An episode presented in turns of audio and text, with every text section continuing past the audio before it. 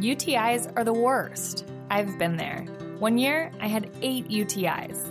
If you get UTIs, then you understand how awful the cycle can be. I was taking all the precautions, and cranberry products, they just never worked for me. I was desperate for a way to be proactive. It was hard on me and on my husband. It was tough to see her in pain, and I wanted to help. I'm Jenna. And I'm Spencer. With Spencer's background in biochemistry and our shared frustration when it came to UTIs, we were inspired to start Uqora. At Uqora, we make innovative urinary tract supplements and UTI relief products. Our effective urinary tract supplements finally give you a way to be proactive. Feel like you've tried everything? We get it. We have a money back guarantee so you can try risk free. If you're not happy, you'll get a full refund. We're on a mission to help women get their lives back. Ready to join them? Go to uqora.com today. uqora.com. Bo knows politics and so much more. A true connection to real New York on 77 WABC. He's always mistakenly British. Tea and crumpets. Cheerio. But he's really a Canuck. Known on all seven continents. Oh, I know who you are. America's undocumented anchorman. He's a recording star and a TV star. Tuesdays, James Golden, aka Bo Snerdley, presents Mark Steyn. That's right, ladies and gentlemen. You have been waiting for one solid week. And I understand that there are rumors that Mark Steyn will be asked to host this year's Oscar affairs in Hollywood, California. Any truth to that rumor, Mark? I certainly hope not. Have you seen these films? uh, I not, did uh, see. I saw the one that's got all the big nominations, the dog thing. I saw that on Netflix. yeah, I don't think I don't think that's where you would see it if it was a really big film. I think I, I miss the old days when they would show these things in Technicolor and you could sit there with thousands of other people instead of being socially distanced. Uh, that doesn't really work for even these lame Hollywood comedies. You know, when only 12 people are permitted into the theatre, uh, the laughs are even less than they usually are. So I certainly don't want anything to do with that. I'd rather, you know, I'd rather they just uh, g- gave it to a hologram of Billy Crystal circa 1990.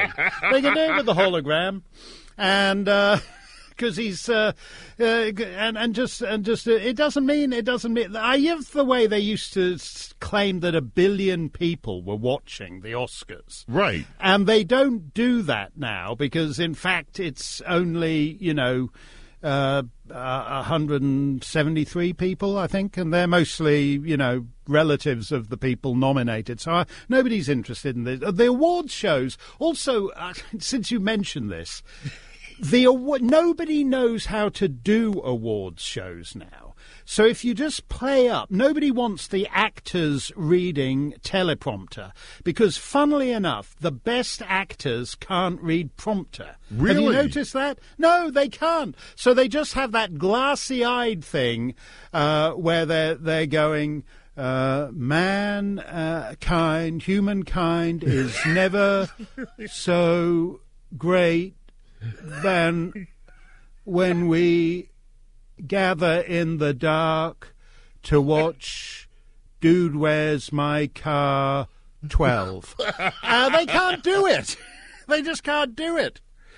Oh, my goodness. Well, let's turn from that, from our version of Hollywood to over across the pond. And I suppose this is a really big week for all of you people who are subjects of the Commonwealth because it's a Jubilee Week. Jubilee Week. Yes, we're having a Jubilee, and and whatever the hell a Jubilee is, I never understood. What is a Jubilee? I'm not going to tell you. You guys checked out of that deal in 1776, and you don't get Jubilees. We don't want jubilees. We've got liberals here ruining everything else. it would just be one more thing for the liberals to ruin. Yeah, if that's we had true. one. That's true. I wouldn't want to. I wouldn't want to see a Nancy Pelosi jubilee. Although uh, the Queen is the jubilee is because the Queen's celebrating. Uh, 70 years on the throne, and I do believe that's how long uh, Nancy Pelosi has been Speaker of the House. It certainly feels like that. Now, Now, the Queen, 70, which is remarkable. I mean, let us say, I, I think if history has me right, is, hasn't she surpassed old Elizabeth the One yet? Yeah, she's she's the uh, longest reigning monarch. Uh, I mean, it's a completely the way. If you think about it, when she acceded to the throne, which was seventy years ago on Sunday, in a tree in Kenya, she went to sleep a princess and woke up the following morning as queen uh, because her father had died in the night. Uh, Harry Truman was in the White House. Joe Stalin was in the Kremlin. Chairman Mao was over there in China. I mean, the, the, the world is completely different. Uh, and she's still there. So that that is sobering because uh, it gives you a sense of perspective. You know, you get excited because you're on the hamster wheel of stuff that seems important and isn't going to be important six days later or six years later, and and uh, it helps, I think, to have someone with a bit of perspective on this stuff. No, I, in, in all seriousness, you know, her service, she and her sister, uh, during World War II, they were quite, to me, quite remarkable in World War II. They did not run, they did not flee somewhere where they would be safe. They were actually trying to help the victory movement and in places where they put themselves in harm's way. These are two, to me, uh, their, their performance during World War II was nothing short of remarkable. Well, the thing the thing is, there was a lot of talk about them being the whole royal family being evacuated to Canada, and they realised, you know, that that was not uh, that would not be a good look. People would not want that. The Queen of the Netherlands wound up spending the war in uh, Ottawa, but that's because uh, the Germans marched in and occupied her country, and to go ahead of time would not have worked out. That would have been a very bad look on that family.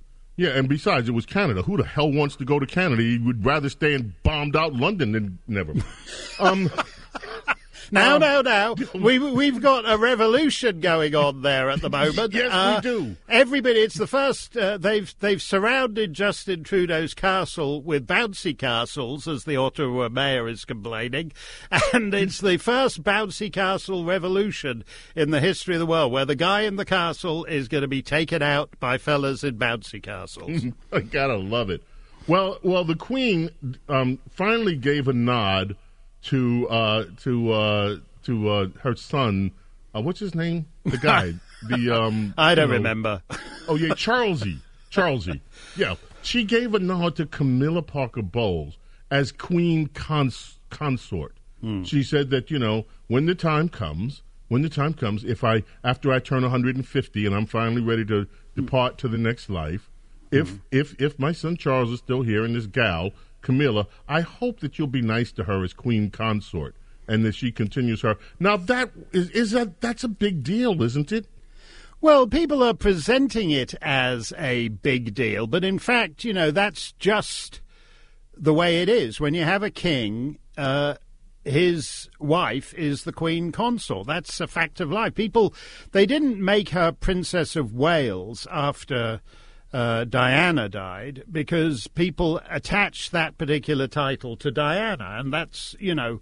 Uh, and that was a slightly different situation. Apart from anything else, uh, this woman was his mistress during most of his marriage to Diana, so it would it would have seemed kind of icky to give her after Diana died to give her the title. I mean, but uh, but you know, a king is a a king's wife is a queen consort. You can't say, oh, we're only going to make her you know, the the the Countess of uh, Scroggingham or whatever, because it would be uh, that would be like a. I'll here I'll use a word I'll bet has never been used in the history of American radio. Okay. Uh, that would be like a morganatic marriage, which is the sort of thing in wacky places like the Balkans you know, where you have these uh, slightly dodgy monarchs who, you know, marry uh, you know, they marry their favourite showgirl or whatever, and and and uh, and the Lord Chancellor of the kingdom says, "Oh, we can't make her queen. We're going to make her,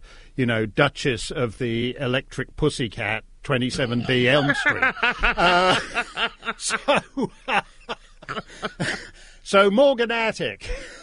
Morganatic. Yeah, I mean, and the thing is, consort is all a word that doesn't really exist out there. I mean, in the American context, I can't even, except when they say, you know, Hunter Biden consorts with hookers. It doesn't mean, it doesn't mean it in the same way.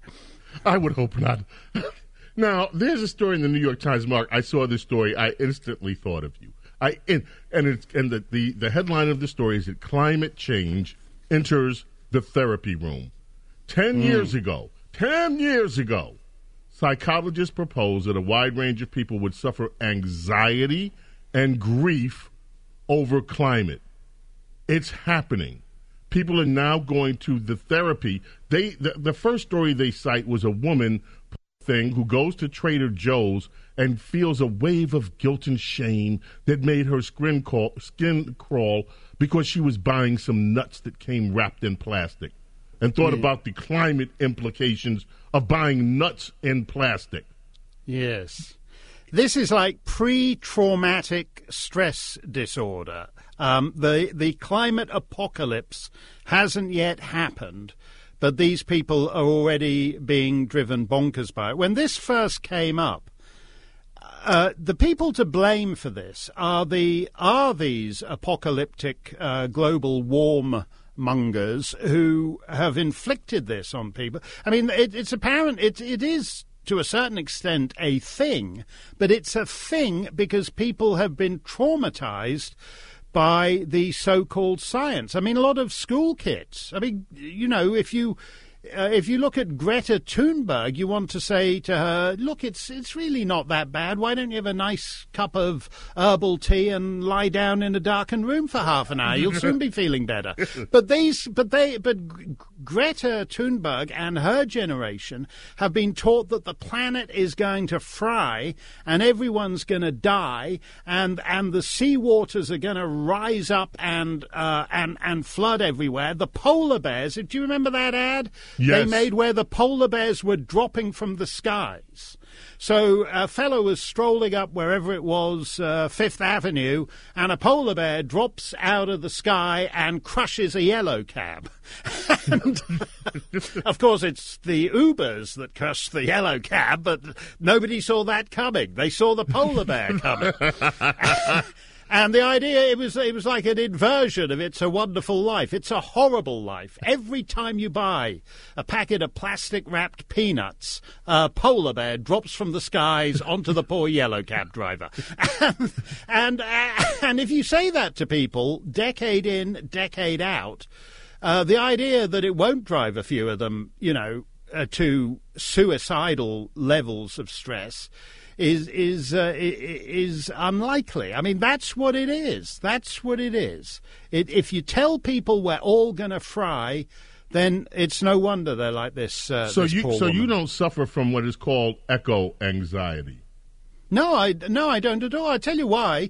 Uh, what I suffer from is the idea that the entirety of Western civilization is sliding off a cliff, and most citizens of Western nations don't even notice it. So they're saying, "Oh, I'm, I'm, I went to, I bought, I bought a packet of peanuts wrapped in plastic, and I feel so bad because the sea levels are going to rise up and destroy the Maldives in the in the year uh, twenty one twenty." And the, the thing to say about it, you don't need to worry about that because on our present course, uh, uh, America's not going to be here by 2120. We'll have gone off the cliff with a bazillion uh, dollars worth of debt, and it'll be the Chinese running the world, and you might as well be swallowed up by the oceans because it's a lot more peaceful of a way to go than being taken off to one of those Uyghur camps that they have in China. oh my Uh, goodness. That's the way to get over it. I love it. Okay, Mark, you said you mentioned earlier what's going on in Canada. We only have a few seconds left. I have to get your prediction because the, your prime minister up there is having a cow. He's still saying these are Confederate. Uh, uh, uh, uh, swastika flag waving lunatics that are basically Americanized and they're ruining Canada, and this has to stop. Now, these guys are at the Ambassador Bridge, and traffic comes in. They're saying, "Oh, Canada, oh, Canada, oh, Canada is going to have supply chain worries, and and they're never going to get over this outbreak." I talked to a friend of mine, Mark, who is Canadian, and she was beside herself. She said most of the people in Canada do not like this. We don't want this American style protest up here, and we wish these people would stop. Meanwhile, they're adopting these protests in New Zealand and Yeah. other places. Yeah. What do you think the final outcome of this is going to be? Well, we've already had quite a lot of good outcomes because just in the 10 days they've been occupying Ottawa, God bless them, uh, the, the uh, Premier of Quebec, who was going to tax the unvaccinated. In other words, when you get when you pay your taxes in a couple of months, if you're if you've had your fourth jab, you'd pay the low tax, and if you're unvaccinated, you'd pay the high tax. He he abandoned that after this. The Conservative Party in Canada got rid of their useless, squishy, hollow, nothing man of a leader because he was all equivocal about backing the truckers. And the Premier of Saskatchewan has just announced that he's uh, junking the whole COVID regime and coming out of it. So, actually, if this is what it takes, I would love to see a trucker convoy in in Washington. The interesting thing here is that they did they did what the FBI did. They did the, all this agent provocateur. So they hired you know these dress up guys to go into the crowd and wave you know the Confederate flag or pretend to be agents of Putin, as the CBC said up there. And and in fact they've done a fantastic job uh, running food kitchens for the homeless, bouncy castles for the kid uh, uh, for the kids. I'm all in favour of bouncy castle revolutions. It's a beautiful thing. Let's have bouncy castles round the White House. Joe Biden is at the age where he'd like to play in them again. exactly right. Mark's done as usual, what a pleasure and a treat. Where can people find you on TV and where can they read your columns? And and by the way, it'll be time to plan for a cruise soon. And I know when we start doing that, they can go to your website. So tell people how to get a hold of you, Mark. Uh, well, you can watch me at gbnews.uk every evening, and uh, you can uh, read me at steynonline.com, and that's Steyn with a Y, as in why are we having to listen to some hoity-toity foreigner talk about morganatic marriage on a New York radio station? Thank you, Mark. A pleasure as always. Catch you next Tuesday. Thanks a lot, James. WABC Talk Radio 77, James Golden, a.k.a. Bo Snerdley. I so much love Mark Steyn. We're back right after this. Don't go away.